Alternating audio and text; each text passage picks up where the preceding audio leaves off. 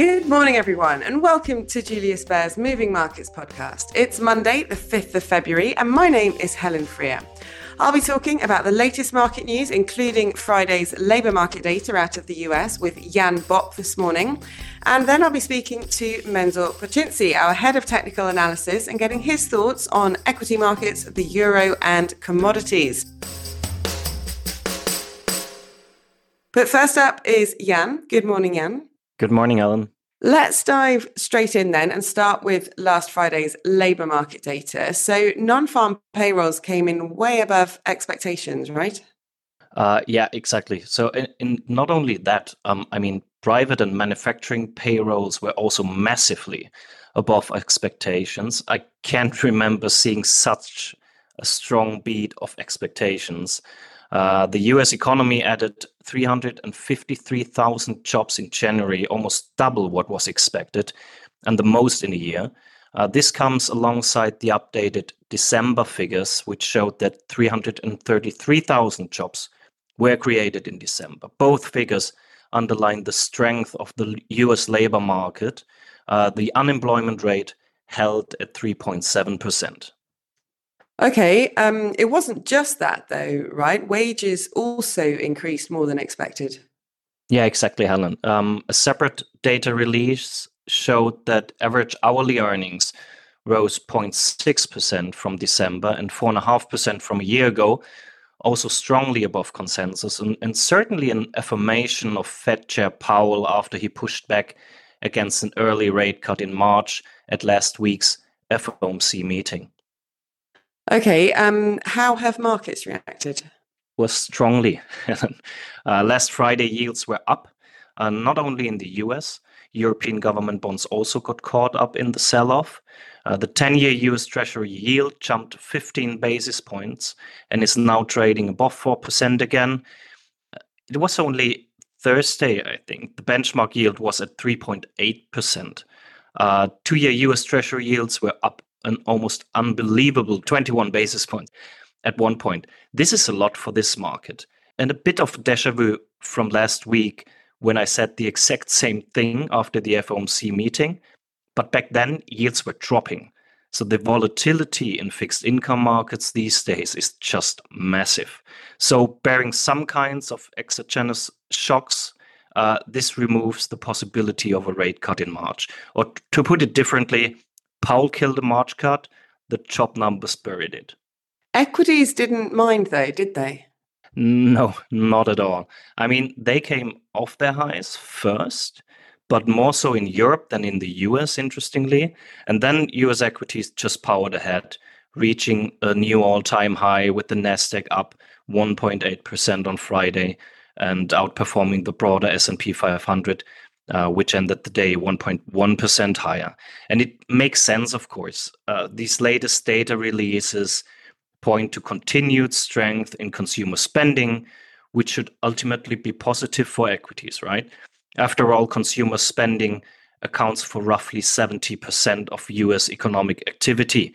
So last Friday's data support our view of a US earnings recovery in 2024.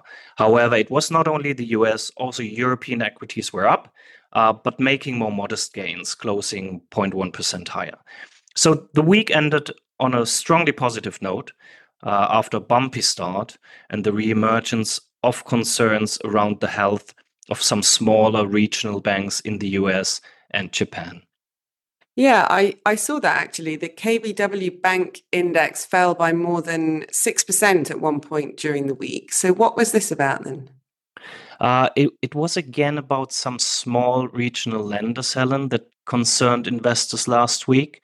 Uh, two names corrected quite strongly, including the New York Community Bank Corp, which was down 45%, uh, shocking investors last Wednesday by cutting its dividend, uh, posting a quarterly loss, and ramping up loan loss provisions for exposure to commercial real estate. And Japan's Aozora Bank declined by more than 30% after the firm said that it would report its first loss in 15 years due to bad loans tied to US property. Staying in Asia, the week has started with a volatile session in China. Uh, yeah.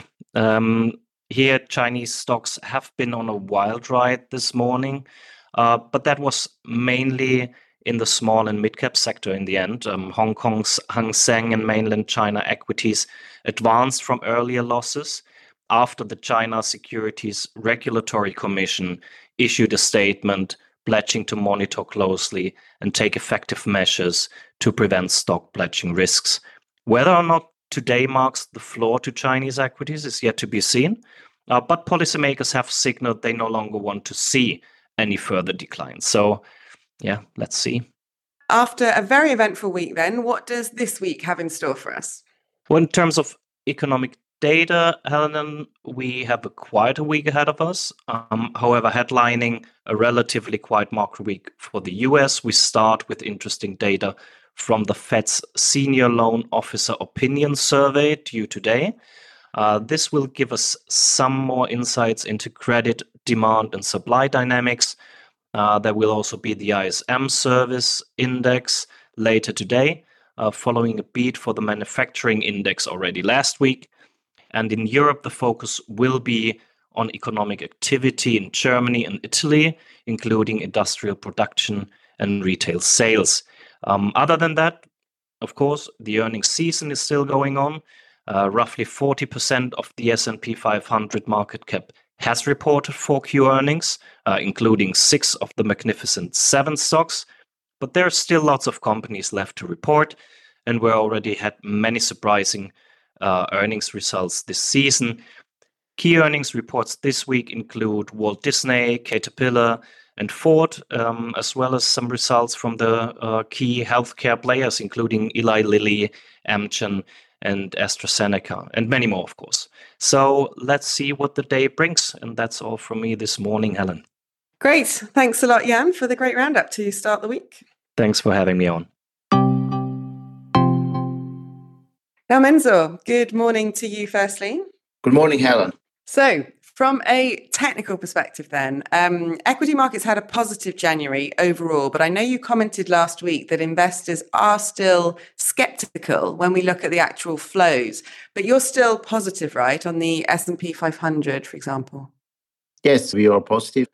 It has all the ingredients of a bull market. Broad, it is broad based. The defensive sectors are underperforming.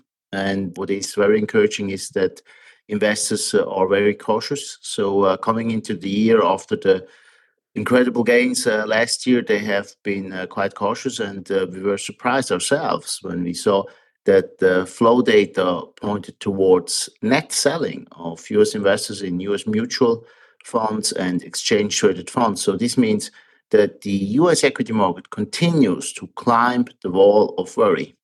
Okay, um, let's look at currencies now. And uh, I want to ask you specifically about the euro, which has seen some broad based selling. What are your thoughts here? Is there more to come? Yes, I mean, uh, when we look at the euro, basically we see a broad based deterioration. So the euro is declining against the majority of currencies. And so that's why we think that there is more downside here to the euro. So when you look here again at the euro against the 15 major currencies, we can basically see that it is declining against 80% of those. And to keep it simple, when we look here at euro US dollar, we think that the risks are quite high that we go back below 105 and even uh, might retest uh, parity. So this means the euro uh, remains weak against the US dollar, but the euro should remain weak against the Swiss franc as well.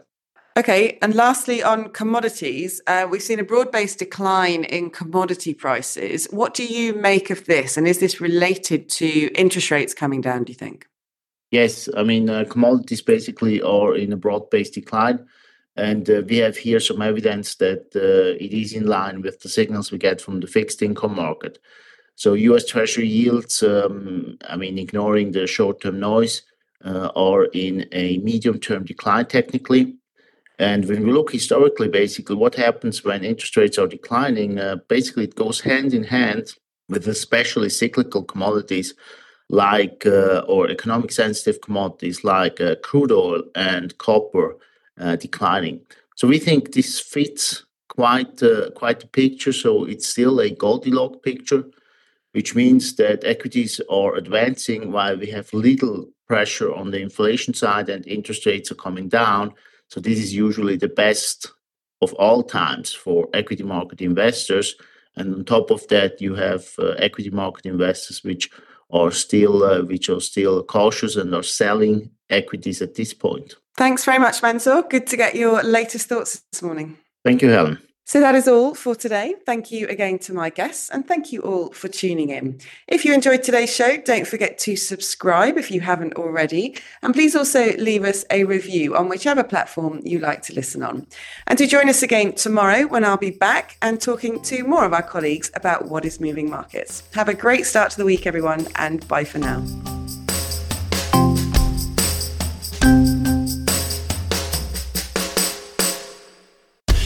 The information and opinions expressed in this podcast constitute marketing material and are not the result of independent financial or investment research. Please refer to www.juliusbaer.com forward slash legal forward slash podcasts for further other important legal information. Beyond Markets is a weekly podcast where Julius Baer experts and external speakers discuss some of the latest market developments.